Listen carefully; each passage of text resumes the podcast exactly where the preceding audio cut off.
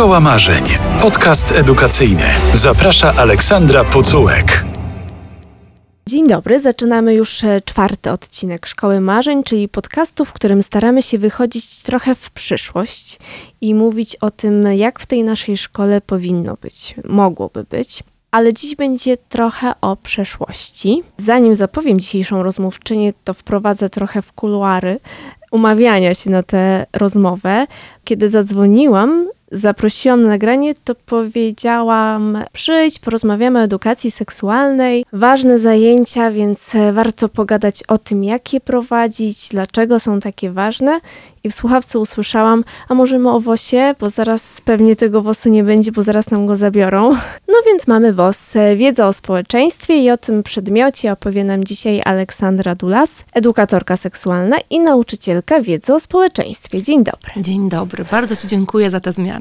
Mam nadzieję, że edukacji seksualnej też niedługo porozmawiamy, ale na razie mamy WOS. Zazwyczaj przy końcu myśli się o początku. To powiedzmy, jak to się w ogóle z tym WOSem zaczęło? Bo kiedy rozmawiam z ludźmi, to mówią, cały czas ten WOS jest jakimś takim nijakim przedmiotem, no bo jest w szkole historia i ten WOS jest trochę tak zawsze obok.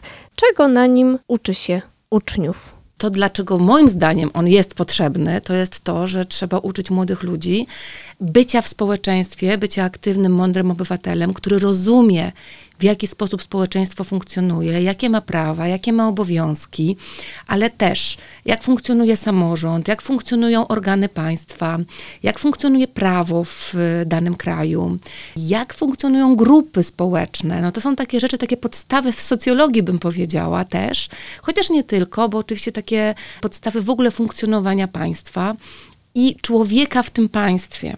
Moim marzeniem jest, jak już chcemy o tych marzeniach i o tej przyszłości, żeby ten, ta wiedza o społeczeństwie uczyła naszych uczniów bycia świadomym, mądrym obywatelem, który czuje, że jest sprawczy i czuje, że ma wpływ na to, jak państwo wygląda, jak wygląda jego najbliższa okolica i że chce się angażować w działania społeczne. I tego uczyłaś, nauczyłaś swoich uczniów? To jest bardzo trudne, bo trzeba naprawdę dużo pracy włożyć w taką zmianę postawy.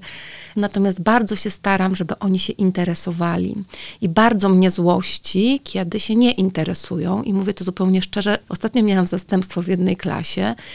Zapytałam ich, co się dzieje w, państwie. Nie? Ja mówię, nie, wie, nie wiemy, co się dzieje. Ja mówię, słuchajcie, jesteście już prawie dorośli, a niektórzy z was jesteście dorośli. Co oznacza, że lada moment, lada dzień pójdziecie na wybory i ja się boję, bo jeżeli wy nie wiecie, co się dzieje w państwie, nie rozumiecie tego, co dzieje się w państwie, mało, nie interesujecie się tym, co się dzieje wokół was, to podejrzewam, że podejmiecie złe decyzje.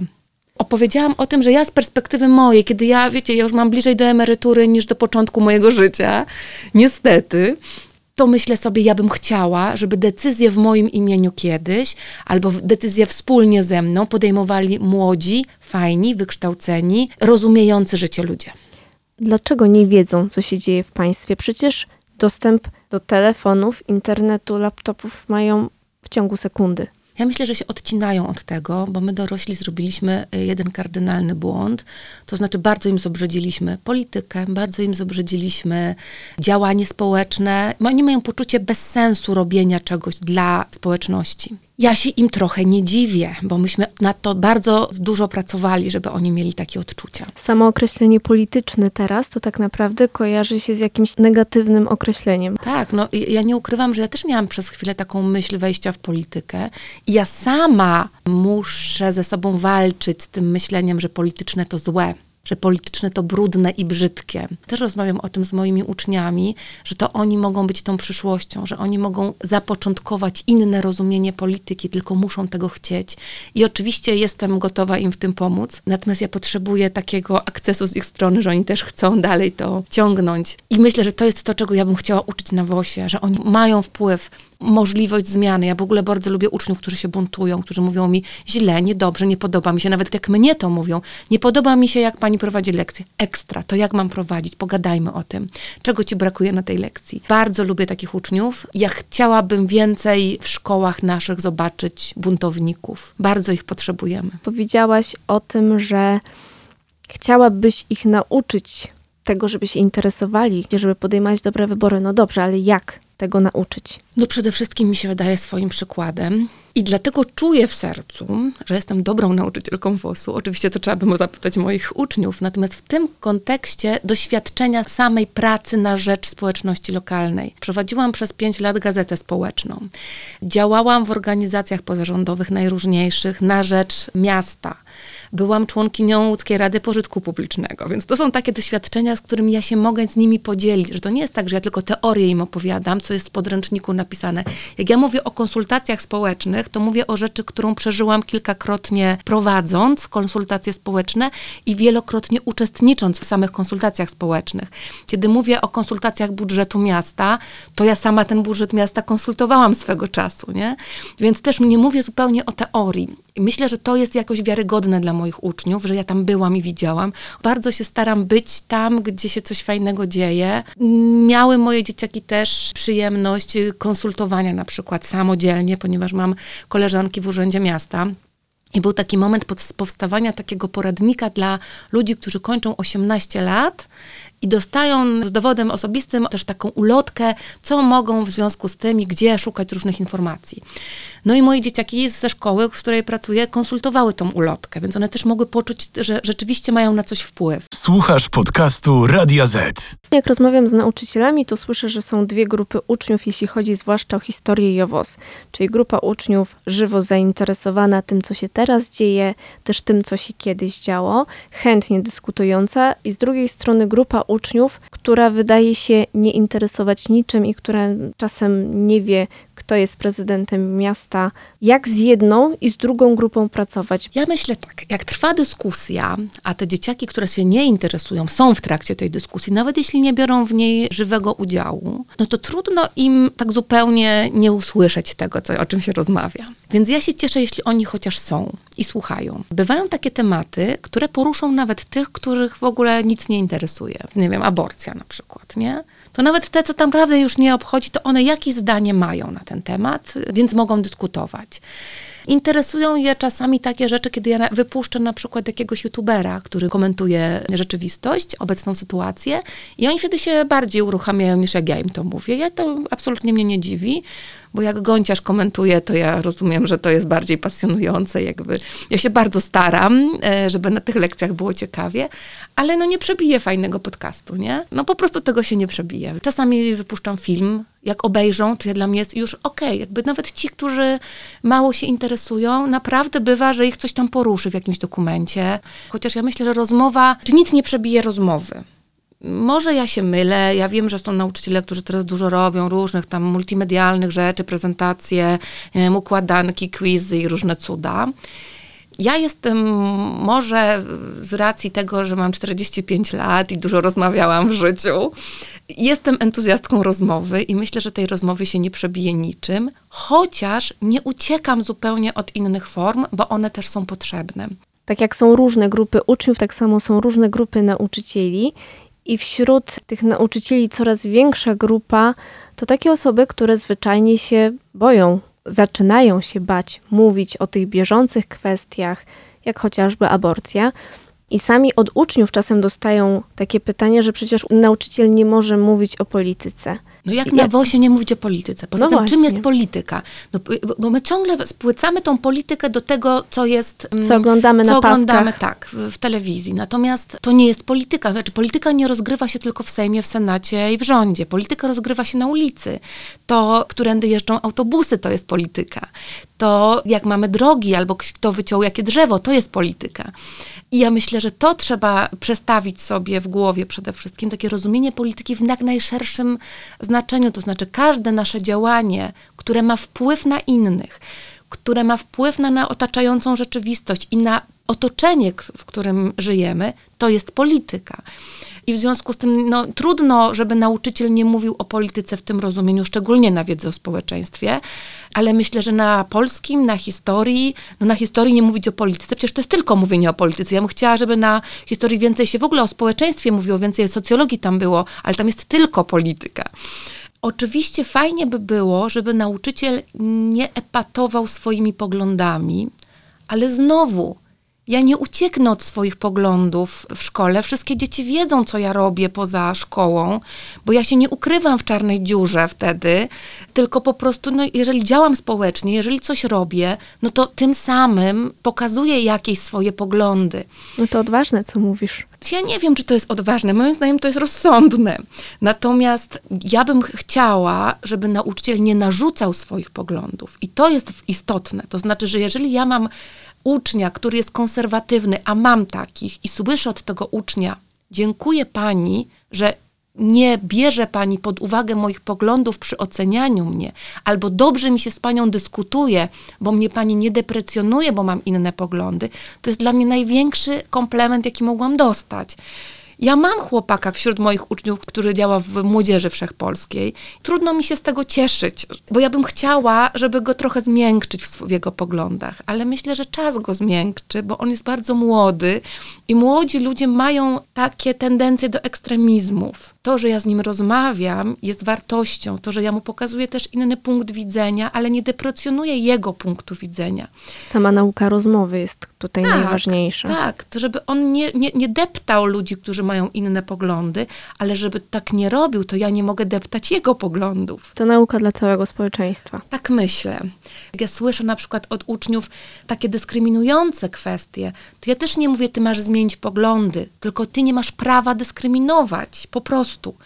W domu przy obiedzie możesz mieć poglądy, jakie chcesz, natomiast jeżeli wygłaszasz coś publicznie, to musisz się liczyć z konsekwencjami prawnymi pewnych wypowiedzi. Więc w ten sposób można z młodymi ludźmi rozmawiać, a nawet trzeba. Jak reagują ci młodzi ludzie? Różnie. Oczywiście czasami złością, no bo są młodzi. No ale nie ma innego sposobu jak rozmowa znowu. I nawet jeśli ktoś się ze mną dalej nie zgadza i mówi, ja mogę sobie mówić, bo jest wolność słowa, to ja, mówię, ja ich cały czas odsyłam do określonych paragrafów. No możesz mówić do pewnego stopnia. Ja nie mogę obrażać ciebie, ty nie obrażasz obrażać nikogo innego. W związku z tym musimy się jakoś próbować w granicach prawa swoje poglądy komunikować. Uproszczę pewnie bardzo, ale te osoby, które tam z ambony sejmowej wypowiadają bardzo mocne słowa, nieraz wulgarne, nieraz dyskryminujące, nie miały WOS-u i takiej rozmowy. Chyba nie miały. Są zaniedbane w kontekście w ogóle rozmawiania i w kontekście komunikowania i w kontekście treningu antydyskryminacyjnego. Inaczej przebiegałaby ta rozmowa, gdybyśmy wszyscy doświadczyli treningu antydyskryminacyjnego. Ja myślę sobie, że każdy chociaż raz w życiu powinien go przejść, bo jest to duże doświadczenie. W ogóle mam takie marzenie, mam nadzieję, że ta pandemia wreszcie się skończy, bo ja bym chciała wszystkim klasom w mojej szkole zrobić trening antydyskryminacyjny, rzetelny i porządny. Więc to też jest takie coś, co powinno w polskiej szkole się pojawić, w ogóle w każdej szkole się powinno pojawić. Pewnie dużo takich rzeczy jeszcze jest, nie? W ogóle trening komunikacji to jest kolejna rzecz, rozmawiania. Mielibyśmy inaczej, naprawdę inne pokolenie wchodziłoby w świat, chociaż ja myślę, patrząc na obecnych 15, 16, 17 latków, że to już są inni ludzie i że oni już mają większą otwartość i nawet żebyśmy nie wiem, co teraz robili i jak bardzo konserwatywne im narzucali poglądy, to już tego się nie odkręci. To jest jak z tą pastą, którą jak się stópki już raz wycisnęło, to ją się tam wepchnąć z powrotem nie da. To myślę, że te nasze dzieciaki już pewnego rodzaju i edukacji, ale też bycia społecznego e, doświadczyły i one już są trochę inne niż my byliśmy w ich wieku. Słuchasz podcastu Radia Z. To będzie hit, ogłosił w październiku, w listopadzie minister edukacji Przemysław Czarnek. WOS-u nie będzie, będzie historia i teraźniejszość, przynajmniej WOS-u nie będzie w wybranych klasach. Jak to usłyszałaś? to się przestraszyłam. To znaczy pomyślałam sobie, ojej, cofa nas to po prostu 100 lat do tyłu. Bo oczywiście możemy sobie tę historię nazywać jak chcemy, ale ona i tak już jest przeładowana w swoim programie i w ogóle trudna dla dzieciaków. I wolałabym, żeby popracować nad tą podstawą programową historii, jako żeby ona była ciekawsza i bardziej właśnie taka dotycząca tego, żeby dzieciaki umiały wyciągać wnioski z historii. To znaczy, jeżeli coś się wydarzyło, to żeby się nie powtarzało, jeżeli jest negatywne, albo żeby się powtarzało, jeżeli było pozytywne. To cały czas minister mówi o tym w kontekście hitu. Tak, tylko ja się trochę boję, że my znowu zajmiemy się historią, a nie zajmiemy się budowaniem przyszłości. No mamy dzisiaj już taką wiedzę o choćby budowie mózgu i funkcjonowaniu mózgu. Neurobiologia nam tyle mówi, neuroedukacja, neurodydaktyka nam tyle mówi o świecie, że ja bym chciała, żebyśmy się wreszcie zaczęli układać z tym, co wiemy dzisiaj. Bardzo mało wiemy na razie o tym nowym tworze, ale skoro on ma zastąpić WOS, to porozmawiajmy o tym, co powinno się znaleźć w programie, żeby ci uczniowie się zainteresowali, żeby można było realizować to wszystko, o czym mówiłaś. Ja bym chciała na przykład, żeby znalazła się historia kobiet wreszcie. Żeby pokazać znane albo nieznane właśnie kobiety, które robiły fantastyczne rzeczy w przeszłości. Żeby pokazać społeczną rolę kobiet w ogóle w historii, bo ona ma ogromny wpływ na to, co dzieje się teraz. Chciałabym więcej naukowczyń na przykład, nie? żeby pokazać, ale też działaczek społecznych żeby pokazać historię ruchów społecznych. Kwestie związane z działalnością społeczną, czyli organizacje pozarządowe jakieś ciekawe, które gdzieś w historii się pojawiały i które może dzisiaj też funkcjonują, albo na których doświadczeniu możemy dzisiaj bazować. Chociaż znowu ja tak się boję, że no będziemy cały czas zaglądać w tę przeszłość, a my mamy dzisiaj cudowne organizacje pozarządowe, które funkcjonują. Jakby ja się tego boję, że my ciągle zapominamy, żeby iść do przodu. Chciałabym też móc rozmawiać z dzieciakami, z młodzieżą o przyszłości, bo ja mam wrażenie, że to jest temat, który ich najbardziej dotyczy. Ja mam wrażenie, że nasi rządzący tym, co robią, odbierają celowo wielu uczniom możliwość kształcenia się, ponieważ nie lubią wykształconego społeczeństwa. Ponieważ wykształcone społeczeństwo niekoniecznie jest elektoratem obecnej władzy ponieważ wykształcone społeczeństwo więcej czyta, rozumie i wie. I weryfikuje informacje. Dokładnie tak. W związku z czym między innymi weryfikacja informacji jest jednym z elementów, którego powinno uczyć się na wiedzy o społeczeństwie. Sprawdzania źródeł na przykład, nie? To jest to, myślę, co mnie najbardziej boli. To znaczy, my chcemy stworzyć człowieka, który będzie niewykształcony, bierny i który będzie liczył na to, że państwo w jakiś sposób za niego załatwi różne rzeczy. I wtedy dla takich ludzi takie rzucenie 500 zł na tacę spowoduje, że oni zagłosują, bo nie będą w stanie, nie będą mieli doświadczenia w tym, żeby policzyć i sprawdzić, czy na pewno nam się to opłaca. Moim zdaniem, wywalenie WOS-u jest również działaniem politycznym. Więc jak mówimy brak polityki w szkole, nie. Szkoła jest ogromną polityką. Odpowiem cytatem z innej nauczycielki WOS-u o Konstytucji, prawach człowieka, o dostępie do informacji publicznej. To wszystko było na podstawowym WOS-ie. Teraz tego nie będzie, bo nie będzie wiedzy o społeczeństwie. Widocznie lepiej, żeby młody człowiek był bierny i tego nie wiedział. Takie mam wrażenie, że my właśnie nie będziemy pracować znowu nad tym, co ja mówiłam na początku, nad aktywnym fajnym, świadomym obywatelem, który bierze sprawy w swoje ręce. Czyli jak chce mieć trawnik koło bloku, to sobie go sieje. Albo dzwoni do zieleni miejskiej i mówi, drodzy Państwo, potrzebuję tu mieć trawnik. Tego mi będzie brakowało. To znaczy, że znowu będziemy coś tam uczyć jakieś pamięciówy te dzieciaki, zamiast uczyć ich postaw. To jest wielka szkoda. Ja znowu odwołuję się na przykład do takiego modelu szwedzkiego, gdzie ja się ostatnio dowiedziałam, że oni mają jako obowiązkowy przedmiot wiedzy o społeczeństwie jako taki przedmiot maturalny. Oczywiście nie mamy takiej matury w Szwecji, jaka jest w Polsce, to jest kolejny wielki temat. Znaczy ja bym w ogóle chciała wystrzelić w kosmos egzamin maturalny w Polsce. Ale to jest inna kwestia. Ale zobacz, muszą Szwedzi zaliczyć wiedzę o społeczeństwie, jako przedmiot, żeby iść dalej na studia. U nas jednym z najczęściej wybieranych przedmiotów na maturze był WOS, o wiele częściej wybierany niż historia, bardzo często w zakresie podstawowym. Teraz WOS-u podstawowego nie będzie. To co to oznacza? Moim zdaniem spychamy go kompletnie gdzieś w narożnik, ten WOS.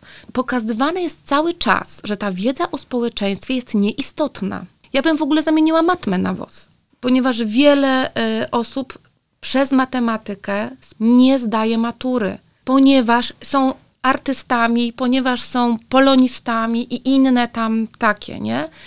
I oczywiście, gdybyśmy inaczej uczyli matematyki od samej pierwszej klasy szkoły podstawowej i gdyby przystosować tą naukę matematyki do tego, co tam dzieciakom jest w życiu potrzebne. Gdyby oni liczyli sobie podatek na tej maturze z matematyki, ZUSy i inne tego typu rzeczy, to ja jestem za tym, żeby ona była, albo żeby tam jeszcze wykładzinę do mieszkania umieli sobie dociąć.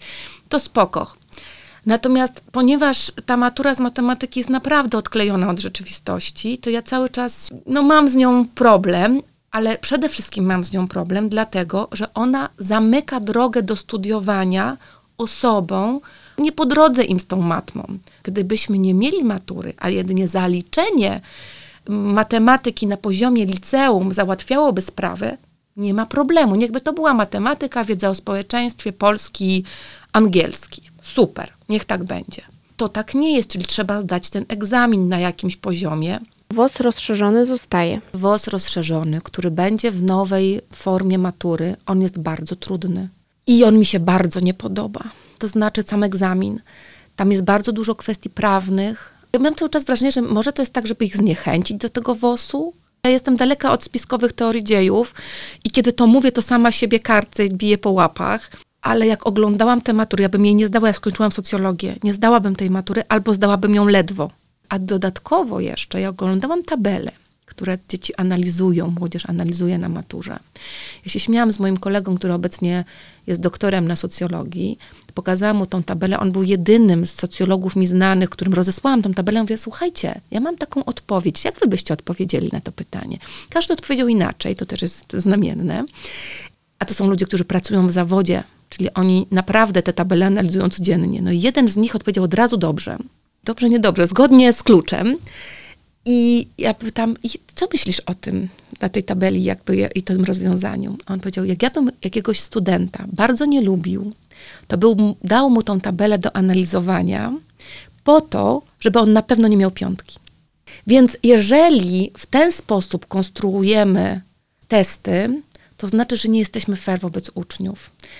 Że nie chcemy sprawdzić ich wiedzy, tylko chcemy ich przyłapać. Ale to jest kolejny problem polskiej szkoły. Polska szkoła nie nastawia się na swobodną, fajną naukę w takim fermencie twórczym, w takim poczuciu, że coś się dzieje, że my odkrywamy rzeczywistość, tylko cały czas przyłapujemy, czy ten uczeń umie, czy nie umie.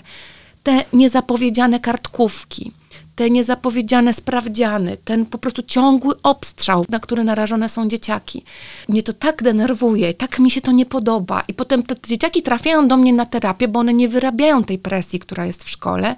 I oczywiście, no super, ja mam z czego żyć, tylko ja bym wolała mieć mniej pacjentów i tak nie przyjmuję wszystkich, bo ja już nie mam miejsca. A więcej godzin WOS-u. A więcej godzin WOS-u, dokładnie tak, żebyś wiedziała, bo mnie to bardziej cieszy, daje mi taką, takie poczucie robienia czegoś dla przyszłości, Wiesz, ja mam wrażenie łatania dziur, kiedy ja po prostu mam kolejne dziecko, które się tnie, ma próby samobójcze, myśli samobójcze, które nie wyrabia systemu szkolnego.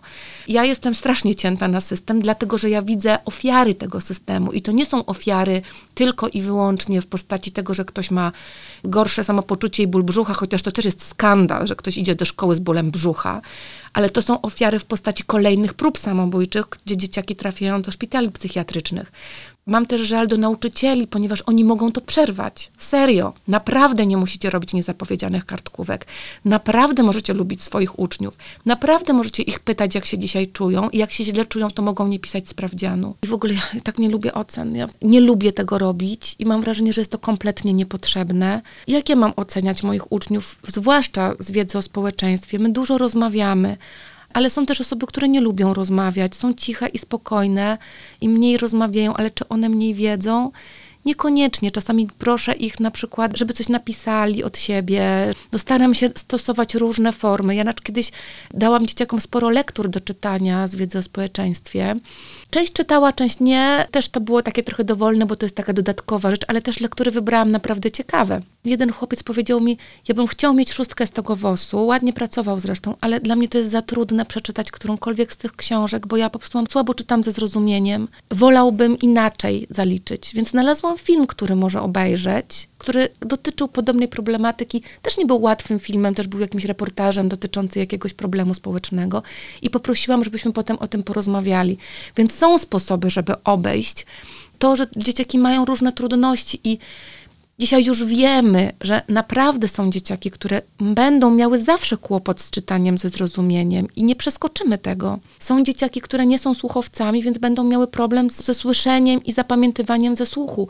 Będą chciały czytać dla odmiany. Trzeba o tym myśleć, ponieważ w przeciwnym razie Bardzo dużo uczniów nam będzie umykać, którzy mogą fajne rzeczy w życiu robić i których jak się da im takie poczucie, że mogą, to oni chętniej będą sięgać po większą wiedzę. Co jeszcze widziałabyś w takich idealnych lekcjach WOS-u? Chciałabym dużo wyjść, żeby dzieciaki e, wychodziły, oglądały na przykład inne religie, ale nie, że uczymy się o innych religiach, bo to jest w podstawie programowej, ale spotykają Żyda, spotykają osoby wyznania islamskiego i tak dalej, i tak dalej. I w ten sposób uczą się o innych religiach. Jak w zeszłym roku były zdalne, to było łatwo zapraszać ludzi. Fajnie to wychodziło, dzieciaki fajnie się uczyły. Ja bym w ogóle chciała, żeby oni mogli uczestniczyć, nie wiem, w badaniu na przykład w Wydziale Socjologii, albo w jakimś wykładzie na prawie, albo w jakiejś rozprawie. To zresztą jest możliwe. Tylko znowu ta pandemia nam to strasznie utrudnia. Ja mam takie poczucie przez te dwa lata, że ja mogłabym robić tyle rzeczy, a ja ciągle siedzę w klasie albo na zdalnym. Z drugiej strony pandemia, ale mnie jako pierwsza pojawiła się taka lampka, no dobrze, amatura. Niestety taka sama lampka, jaką pewnie mają No też więc- uczniowie. No więc dlatego ja bym chciała tą maturę wyrzucić na księżyc. Po prostu ona jest niepotrzebna, bo my uczymy się do tych egzaminów. Ja teraz z trzecią klasą, zamiast ich uczyć fajnych rzeczy, to po prostu cały czas tnę testy. Ilu ja nauczycieli takich spotkałam, którzy mi dokładnie tak mówili. Tak byłem niezadowolony, niezadowolona, kiedy usłyszałam, że moje uczniowie zdają WOS. Tak. Bo gdyby nie zdawali, to ja bym takie fajne rzeczy mógł robić. Dokładnie mam to samo zdanie. Bardzo bym chciała, żeby oni nie zdawali tego WOS-u, no ale zdają, więc musimy naprawdę robić te testy. Ja już siwieję od tych testów i od tych wypracowań. Wiem też, że to ich naprawdę niczego nie uczy, oprócz kolejnych pojęć. Oczywiście te pojęcia, fajnie, że je rozumieją, ale można by je wdrażać w zupełnie innych okolicznościach, przyjemniejszych.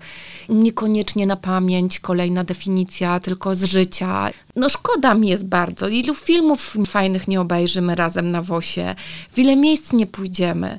Cieszę się z drugiej strony, że wybierają i że to jest dla nich jakoś tam ważne. Chociaż też nie mam takiego przekonania, że wybierają z tego powodu, że to jest takie ważne, ale po prostu gdzieś tam im do tego najbliżej.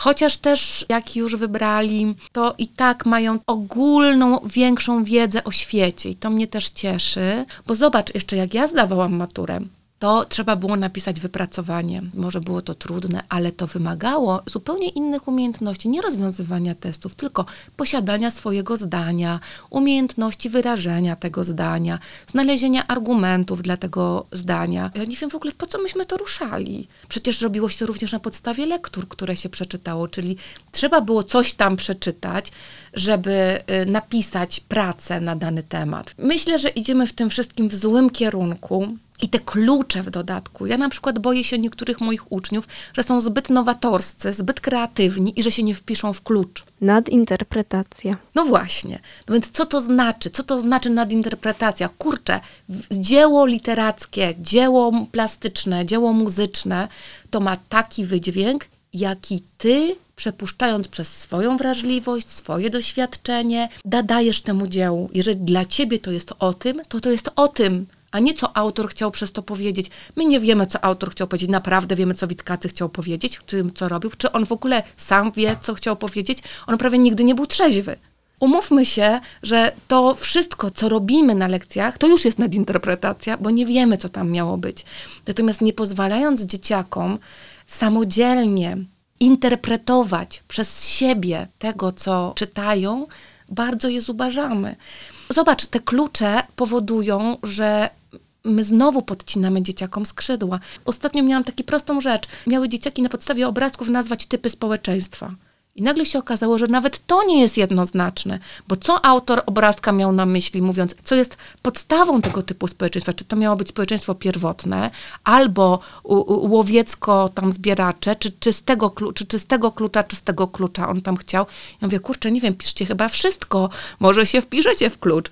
Jakby ja nawet nie wiem do końca, ja nie umiem podążyć za tokiem myślenia autora testu, jak ten biedny maturzysta ma to zrobić. Słuchasz podcastu Radia Z. Mamy jeszcze WOS, więc cały Mhm. czas o ten WOS pytam.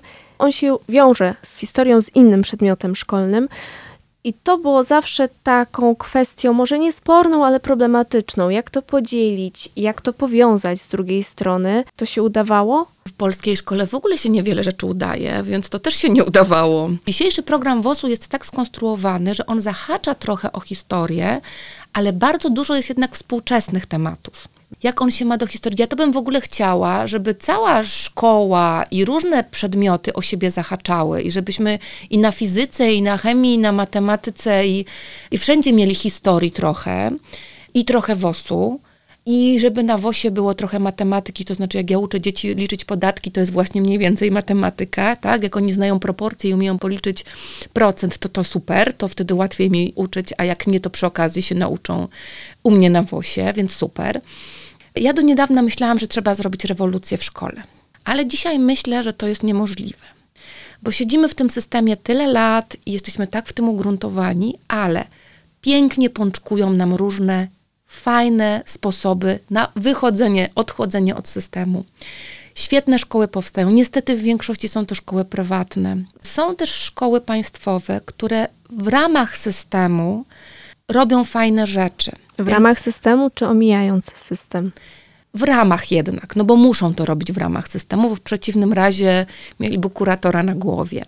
Niestety, dzisiaj państwo nam narzuca, jak powinna wyglądać szkoła i jakie powinna ona nieść idee za sobą. A szkoła, tak jak uniwersytet, powinna nieść różne idee i powinna być taką przestrzenią ścierania się różnych poglądów. To nie powinien być akt odwagi, że ja mam pogląd taki, a nie inny, tylko po prostu każdy z nas ma prawo do swojego poglądu, tak długo oczywiście, jak nie krzywdzi innych tym poglądem, i mamy prawo rozmawiać o tych naszych poglądach.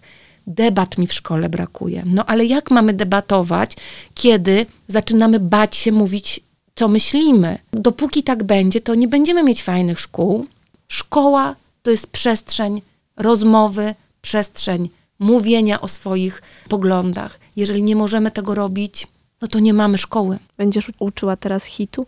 Chyba nie będę. To znaczy, ja przede wszystkim pewnie nie będę miała uprawnień do uczenia hitu. Kończyłam socjologię, historii nie, więc y, ja się na historii za bardzo też nie znam. To znaczy, wiesz, no ja umiem z historii tyle, co muszę umieć i tyle, co muszę wiedzieć. Też nie bardzo bym chciała stawać się specjalistką od historii teraz. A jak ci młodzi ludzie zareagowali na to, że WOS-u nie będzie, będzie historia i teraźniejszość? Ja mam wrażenie, że w ogóle nie zareagowali i to mnie złości.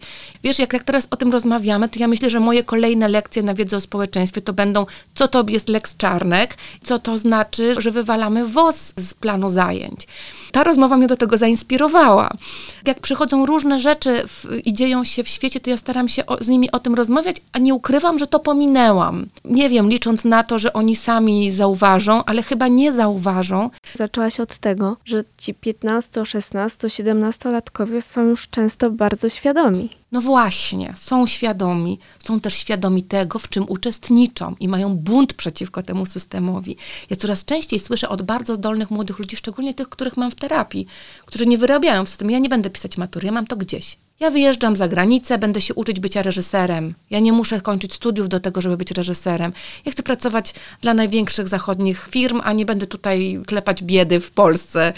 Nie pozwalamy też kształcić się i zaznać tej kwestii związanej ze studiowaniem tym najzdolniejszym czasami. Ja ostatnio to robiłam takie obejrzenie tych dzieciaków, które mam w terapii. Ja mam dzieciaka, który świetnie pisze, naprawdę świetnie pisze. Myślę, że kiedyś usłyszymy o tym, co on pisze. Mam dzieciaka, który właśnie chce być reżyserem i już dzisiaj tworzy scenariusze do seriali, które chciałoby, żeby były na Netflixie, a nie tam gdzieś tam, nie? Mam dziewczynę, która jest świetną perkusistką. I to są dzieci, które jak idą do szkoły, to są chore. Jak z niej wychodzą, to zdrowieją. Pamiętaj, do, do, do, do którejś z tych dzieci, pamiętaj, proszę cię, przez te święta nie tnij się, nie rób sobie. Umówmy się, że przychodzisz po świętach i nic się nie stało z twoim ciałem. Oni mi mówią, nie będę chodzić do szkoły, to powinno być spoko. Kurczę, to budzi taką moją złość. To znaczy, oni się nie mogą w tym ciasnym systemie odnaleźć. I oczywiście ja rozumiem też nauczycieli, którzy mówią, ja już dużo odpuszczam, a oni dalej nie chcą się uczyć. No nie chcą, bo mają złe doświadczenia, no nie chcą, bo się uczą innych rzeczy, bo mają swoją inną drogę, której my nie szanujemy też w tym systemie. Za chwilę pewnie będziemy interpretować, co autorzy hitu historii teraźniejszości mają na myśli, Ale miejmy nadzieję, że ten WOS nam się nie zgubi, bo jak chcemy myśleć o tym, jaka szkoła mogłaby być i mogła być fajna, to o WOSie nie zapomnimy. Wyszłyśmy poza ramy i poza schematy, więc trochę więcej o szkole, o maturze tutaj się pojawiło, więc bardzo Ci dziękuję za ja rozmowę. też dziękuję. Szkoła Marzeń wraca już po nowym roku. Więcej podcastów Radia ZPL można znaleźć na stronach Spotify, player Radio ZPL. Do usłyszenia. Szkoła Marzeń. Podcast edukacyjny. Więcej podcastów na player radio ZPL.